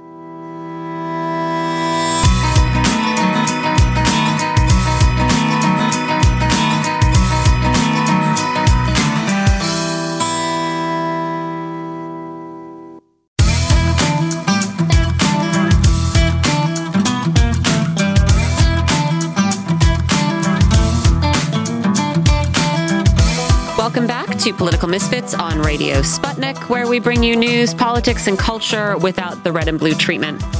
I'm Michelle Witte. I'm here with my co host, John Kiriakou, and we are checking in again on how Puerto Rico is doing following uh, being raked by Hurricane Fiona, and also asking, you know, uh, why is it that these disasters seem to have such serious and lasting effects, especially when you consider that Puerto Rico is a territory of the wealthiest country in the world? Uh, is this inevitable, or is this the result of uh, colonial policies? Is this the result of, of debt traps set for Puerto Rico? Uh, why did these disasters seem to be so disastrous? Joining us for this conversation is Adriana Garriga Lopez. She's Associate Professor of Anthropology at Kalamazoo College in Michigan, and she's Associate Faculty of the Brooklyn Institute for Social Research. Adriana, thanks for joining us again. Thanks for having me. So, rain continues to fall in Puerto Rico. It is not predicted to stop until after tomorrow. Two people, as far as I know, have died in Puerto Rico as a result of this storm. Another has died in the Dominican Republic. 80% of Puerto Rico is still without power. Uh, the rain has created flooding and mudslides. And I wonder if you can stop by just sort of updating us on, on conditions on the island uh, as far as we know. Sure thing. Well, thank you for having me. And I have to clarify that I'm now Associate Professor of Anthropology at Florida Atlantic University. I started a new job here. So, oh, cool. Just to be accurate. Great. um, so, conditions in Puerto Rico have been really hard over the last few days. Um, the newspapers in Puerto Rico reported four people had died as a result of the storm. And of course, we know there was one person who died on the island of Guadalupe, uh, which was hit before Puerto Rico as well. And we hear that there's at least one person dead in the Dominican Republic. And uh, in Puerto Rico, we've seen unprecedented amounts of rain uh, in the southwestern corner of the of the largest island.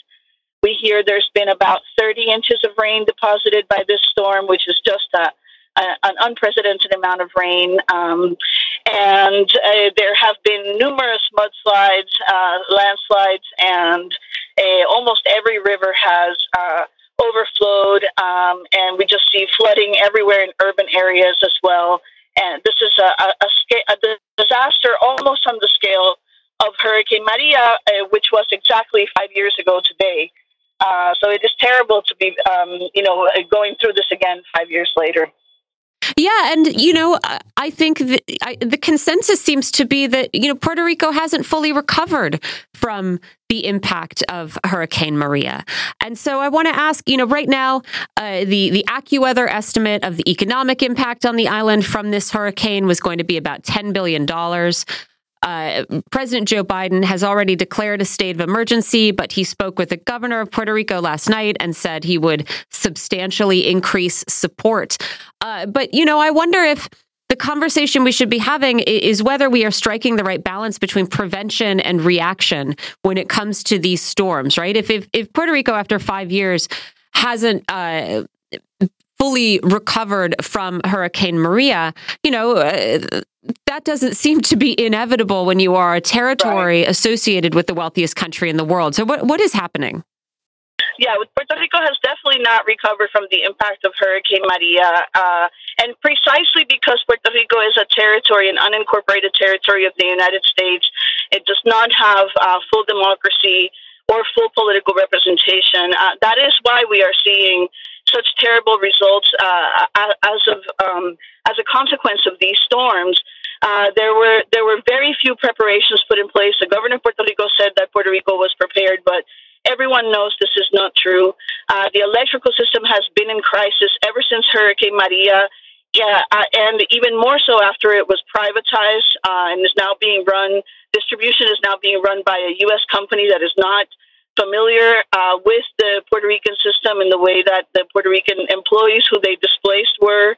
Uh, we know that there's been huge amounts of corruption. Even some female officials have been indicted and jailed as a result of the corruption that happened with the funds that were delivered. Um, and of course, the majority of the funds that were promised by the U.S. federal government actually never made it to Puerto Rico. Um, so we see as a result of that that Many of the schools that used to be um, used as, as hurricane shelters in the past were not available for um, use or they were completely unprepared, meaning that they didn't have generators um, and they were not uh, furnished in order to accommodate the large amounts of people that needed sheltering. Uh, we see that uh, the, the, electric, the electrical system collapsed island wide. And of course, along with that often goes the water system because many people rely on electrical pumps to pump water uh, up to their homes. And so we have, again, the majority of the island without electricity, without water, uh, many roads impassable, and there are very few signs of uh, an active recovery except for um, the people of Puerto Rico who are once again the ones that are in the forefront of the effort to recover and to help each other, um, in, including rescues that occurred during the storm. Uh, in many cases, where neighbors who were rescuing other people uh, in their neighborhoods. And so what we see right here is the result, the confluence of, you know, corruption, uh, climate change, and the, the, unwillingness of the political system to take seriously the needs of the people in Puerto Rico uh, because they see Puerto Rico as a tax haven and as an opportunity to um, to get even richer, right, uh, by people who have moved to Puerto Rico under um, tax evasion laws that permit them to live there half the year and not pay any taxes on their capital gains, and at the same time displacing the population of Puerto Rico. And these, of course, have become the people who making who are now making the biggest donations to the politicians, especially and including the governor of Puerto Rico and his cronies in the in the PNP party. So this is this is a, a you know a sad repetition of affairs, but in, in, with regards to the impact of the storm, but it's actually worse because the the social structure is even weaker than it was in 2017 when Maria hit. Yeah, was there was there any kind of exodus after after Maria, um, or is this just sort of a continuation of trends that existed before Hurricane Maria? You mentioned, you know, Puerto Rico being used as a tax haven, and then of course the the wealthy and powerful people who uh, have enough money to be motivated to not pay taxes on it, uh, getting being um, over overrepresented politically. Yes, there was a huge exodus of people after Hurricane Maria, one of the largest we've ever seen. Uh, over 300,000 people left, left Puerto Rico after Hurricane Maria. Some of those people returned once conditions stabilized, but many did not. Uh, we've seen the, the, the, diaspora grow, the Hurricane Maria diaspora grow uh, in the United States. Uh, but, uh, you know, I think what we have to look at also is the effect of the, of the gentrification processes that are being led by uh, th- those investors that are coming to Puerto Rico to buy up the properties that were, um, uh, you know, whose value had depreciated greatly after Hurricane Maria, um, and are basically uh, pushing people out of uh, working class neighborhoods or you know middle class neighborhoods and, and buying up real estate to turn them into Airbnb properties or to turn them into resort properties or to turn them into you know work uh, work uh, collectives or whatever they call them um, you know, and, and that has had the effect of populational displacement in Puerto Rico. Um, and you know, Bad Bunny just released Bad Bunny just released a, um, the day before the storm released a, a video that was a video to one of his songs. But after the video, there was a long reported uh, report of about 20 minutes documentary by a local independent uh, journalist, Bianca Graulau, that details these processes uh, and, and takes a hard look at well, what that has really meant for the people of Puerto Rico, but also all the ways in which people have continued to resist. And I think, you know, it's worth looking at. Even if you don't like Bad Bunny, I encourage people to, like, you know, skip the song video if you don't want to watch it, but then watch the documentary that follows immediately thereafter. And can I sort of um, uh, conclude a little bit that, you know, what happens as a result of these processes is that you have Puerto Ricans who have been displaced by uh, gentrification that is driven in part by uh, U.S. federal tax regulations uh, living in housing that is, you know, less less sturdy, less adequate than the housing they had before that they can no longer uh, afford, and then also, you know, you have a lot of the more uh, robust infrastructure owned by people who don't have any particular commitment to Puerto Rico, who can leave out of storms like this, and who can always sort of, you know, in, in a worst case scenario, write off a property as a loss and collect insurance rather than, you know, uh, be committed to the rebuilding process. Is that sort of a reasonable sort of summary of some of these processes? People did leave, for example, before Fiona hit the hit the island. Uh, they have no real investment in the community in Puerto Rico. They do not contribute substantially, and I think one of the things that we have to be really um, careful and watching watching out for is that part of this Act 22 law required these um, people to create NGOs, to create community-based organizations to, you know, quote unquote, give back to the community. And so what we're now going to see is a lot of these new, these new, the so-called community-based organizations that actually have no connection to the community become conduits for the millions and millions of dollars of federal funds that are going to come in uh, as disaster aid. And we're going to see, uh, I, I hope not, but I think unfortunately likely we're going to see a repetition of what happened after Maria, which is, you know, a bunch of people just looking to get rich and creating these false uh, these false organizations that actually will not channel the funds to where where they are very much needed. And the suffering of the, of the people of Puerto Rico today, what we're seeing, the amounts of destruction that we're seeing today, is a direct result of the lack of consistent attention to the needs of the reconstructing people's homes environments, communities, businesses that sh- we've had five years. There's been five years during which that work should have been done. But until the day that Fiona hit Puerto Rico, there were still people living with blue tarps as roofs since 2017. Man, I did not know that that was part of that Act 22 law. And it is, I mean, there are, of course, there are a lot of good, uh, good uh, non governmental organizations, grassroots organizations doing good work. But there are also so many of them that are just basically skimming off the top, right? Skimming off the top of funding that is supposed to go to the people of some country or another, or some territory or another. In this case, sort of giving, you know, cr- creating a new sort of uh, professional ecosystem that allows non Puerto Ricans to, uh, you know, live off of funding that is supposed to go to Puerto Ricans. It is wild how this sort of good idea has proliferated and just become a kind of way for basically wealthy Western elites to continue to live um, high on the hog. It's uh, it's wild the way this has progressed. Let me ask you. I, I want to ask about uh, political implications in Puerto Rico, and I want to ask about this. The BBC in 2017 published a comparison between the responses of Cuba and the responses of Puerto Rico to Hurricane Maria. And the the reporter that went to Cuba had some criticisms, but mostly praise for Cuba's response and was pretty appalled by what he witnessed in Puerto Rico. And the biz- biggest criticism was uh, a lack of government leadership and a lack of um, personnel. And I wanted to ask, you know, we have talked about sort of the, the consequences of of displacement and of um, you know a lack of investment in infrastructure. What does this? What what does Puerto Rico's position as a territory, and what do these influences um, do to politics there? Right? Do you think they contribute to? Well, one, do you think this report is is fair? That this is a fair comparison, and then do you do you think that some of the forces that we've been talking about, you know, contribute to a lack of political leadership? Uh oh, we might have oh, lost Adriana, lost or she's muted. give her one sec to see if she's muted. Oh, we, we lost, lost, her. her. Uh, let's see if we can get her back because we still have some time left in the program. And I had another um, question that I wanted to ask. So if you can bring her back, um, let's go for it. But I think it is really important to understand that, like, it, there are a lot of factors that have gone into leaving Puerto Rico really vulnerable to these disasters, and the United States government plays a very big role in, in creating yes. that scenario. And it didn't happen overnight. No, this is this is decades of neglect of the of the island. Yeah, decades. Yeah, exactly.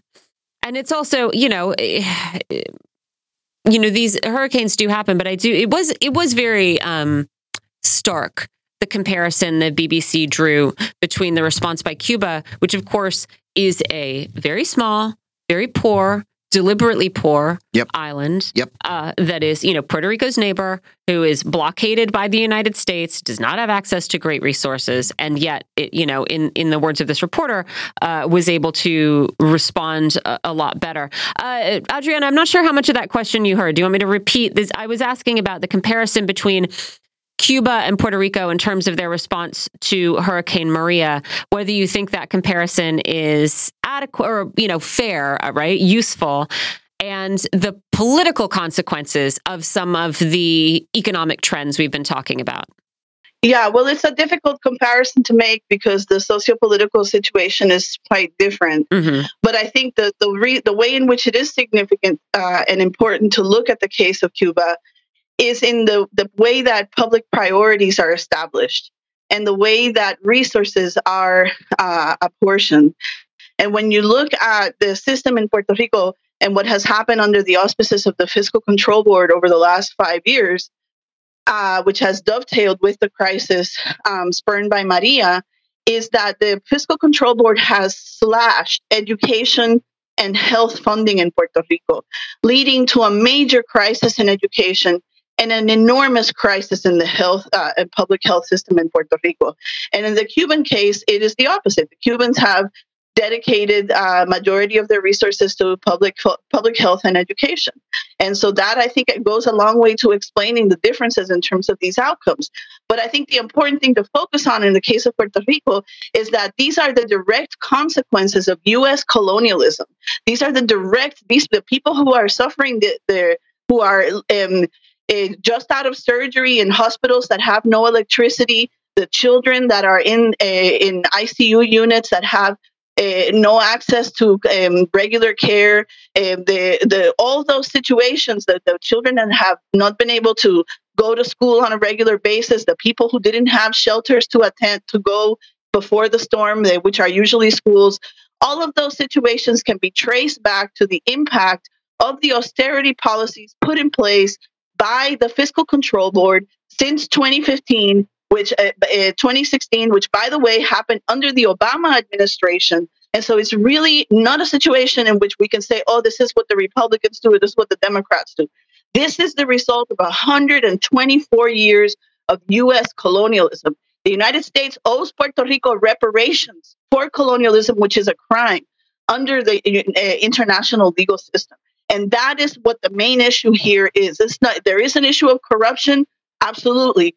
There isn't. Uh, there are many uh, important issues that have to be attended to, but underneath all of those, underlying each and every one of those situations, is a fundamental lack of democratic uh, and full representation for the people of Puerto Rico. And until that changes, there will not be a different result. It doesn't matter how much federal funding you send if in the end it just goes into the pockets of the billionaires who are already in Puerto Rico uh, uh, buying up property and displacing people and p- killing communities.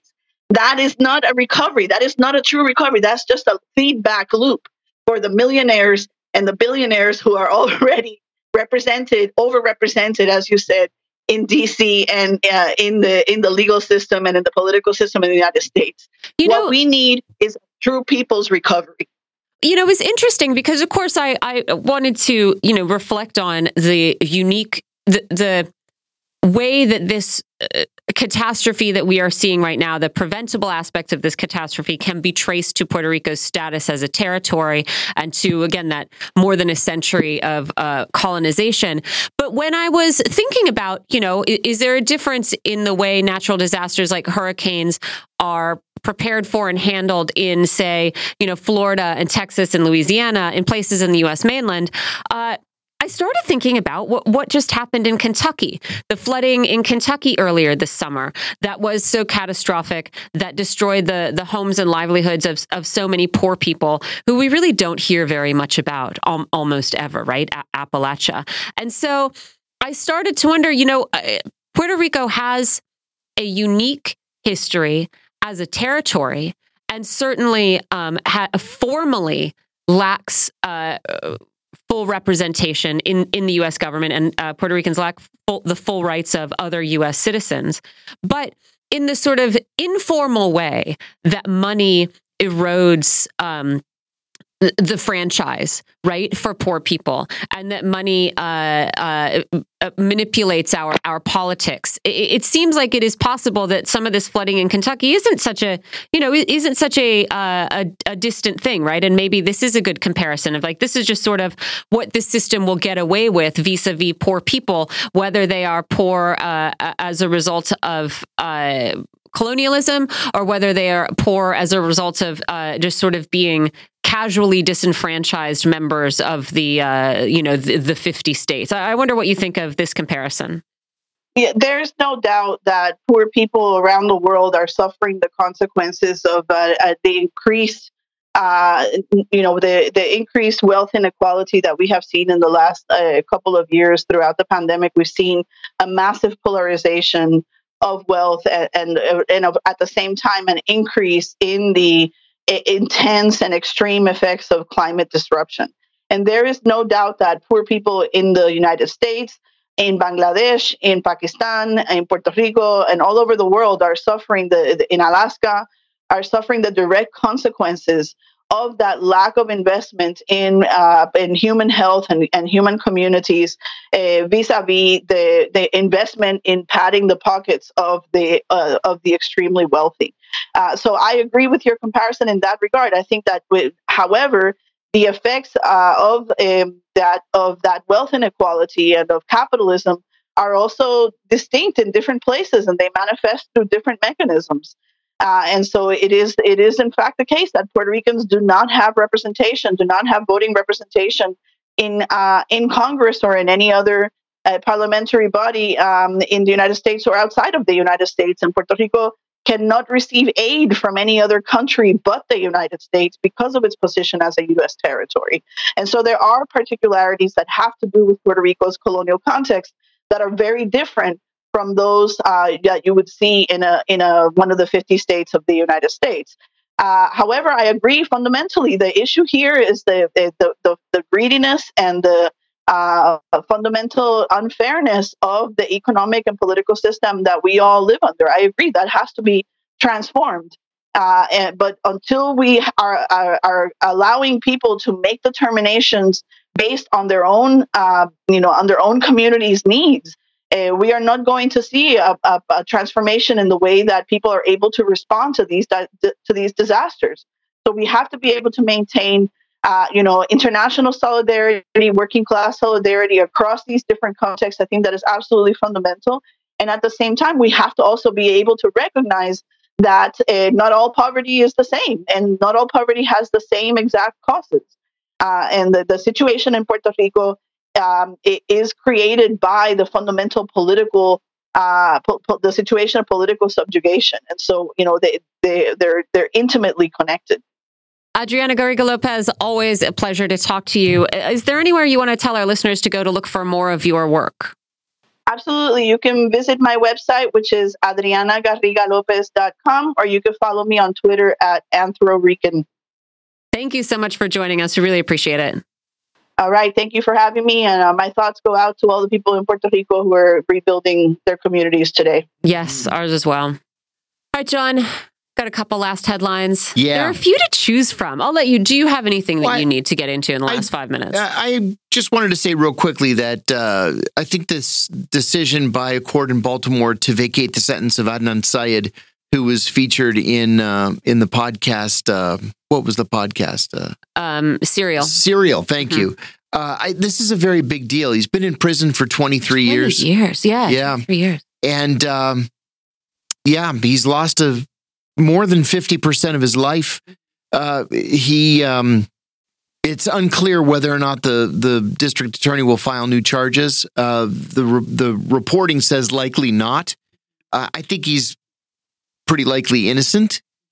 And uh, yeah, glad to but see. But when they vacate the conviction, what is that? So yeah, prosecutors can decide if they want to retry this or not. It's not the same as deciding he's innocent. they have decided that his his trial was inadequate. Was yeah, yeah, yeah, yeah, yeah. What does that mean for him legally? So he he's he's not he's neither innocent nor guilty. Correct. He's just right back to square one. So he has Except, to wait for the prosecution to make a decision, and then they'll if they decide not to prosecute, they'll send a declination letter. If that happens, I hope he has a really great uh, civil attorney to file a suit against the city and the state. Uh, 23 years of your life for nothing. Yes. Uh, deserves some recompense. Yeah. Uh, there's also more chess drama. Oh no! Did you, you see kidding? this? Yes, I'm not going to say anything about sex toys. Uh, but uh, Magnus Carlsen, who is the uh, grandmaster, the, the world champion, the chess world champion, yeah, um, who uh, this is the cheater. No, okay, the other guy was the guy. cheater. Okay, but um, he was uh, in a rematch with the cheater. He walked off after uh, uh, one move. What? So they were supposed they met again. Um, the uh, the guy who is accused, who has cheating rumors swirling around him, Hans Moke Niemann, uh, began with two conventional moves against world champion Magnus Carlsen in an online event on Monday, and Carlsen uh, he simply resigned the game. What? And so he's the one who tweeted the, the um, uh, video yeah. of a football coach saying, if I say anything, I'm going to be in trouble. He seems to be clearly indicating that he doesn't want to play this guy and he thinks this guy is cheating. But I don't know that there is anything, you know, sort of formal that's come out about this. Uh, Niemann continues to deny cheating against him or cheating at all in any context. Um, Although he has said he sought illegal assistance in online games twice before uh, as youthful mistakes. So, okay. So it still is just sort of a matter of rumor and of Carlsen continuing to, I guess, not come out and publicly accuse him of cheating. Yeah. But do everything but. And for some reason, now we're all drawn into the world of chess. yes. Um, also, did you see the Beyond Meat COO was arrested for biting a man's nose? No. Near a stadium? No, that's he seems to have maybe like had some kind of uh, mental crisis. Uh, he, he was at a parking garage, I think. Um, he was arrested for uh, terroristic threatening and third degree battery. Uh, he, Wow. I guess, like blocked somebody in, punched through the back windshield of the this Subaru that he blocked in. The owner got out and said he ran. This guy Ramsey pulled him in close and started punching him, and then bit his nose. Uh, my God. You can bite some somebody's damage. nose off. yeah, he seems like he bit off a little bit of the tip. What? or like cause some damage to the flesh there, not to get too gross. Yeah, uh, don't know what's going on there. Doesn't sound like the actions of a a well person. No. So um, no, we'll see. We'll see what continues to, to no, unfold. that's not good at all. That's Um, not good at all. No. Also, we got Elton John playing at the White House on Friday. Apparently. Yeah, this is his final, his farewell tour. hmm and uh, he's getting just great coverage all across the country. He was in Pittsburgh a couple of nights ago. I saw in the Pittsburgh Post Gazette. I mean, cool. I don't know why Biden. Biden likes to use this line from a Seamus Heaney translation of a Greek uh, poem, uh, talking about times when hope and history rhyme. It's like if you're going to rip off, sh- you know, if you're going to keep invoking this Irish poet, maybe like have an Irish guy come. right, right. Get the Pogues. Instead of Elton Get the John, Pogues to come play on the, White Pogues House would be awesome. In fact, I was just listening to the Pogues yesterday. Yes, uh, uh, I was to. I can't pick my favorite Pogue song, so I won't list them all. We're to go. Thanks to everybody who joined us today. Uh, thanks to our producers and engineers. And on behalf of John Kiriakou and myself, Michelle Witte, thanks to all of you for listening. We will see you tomorrow.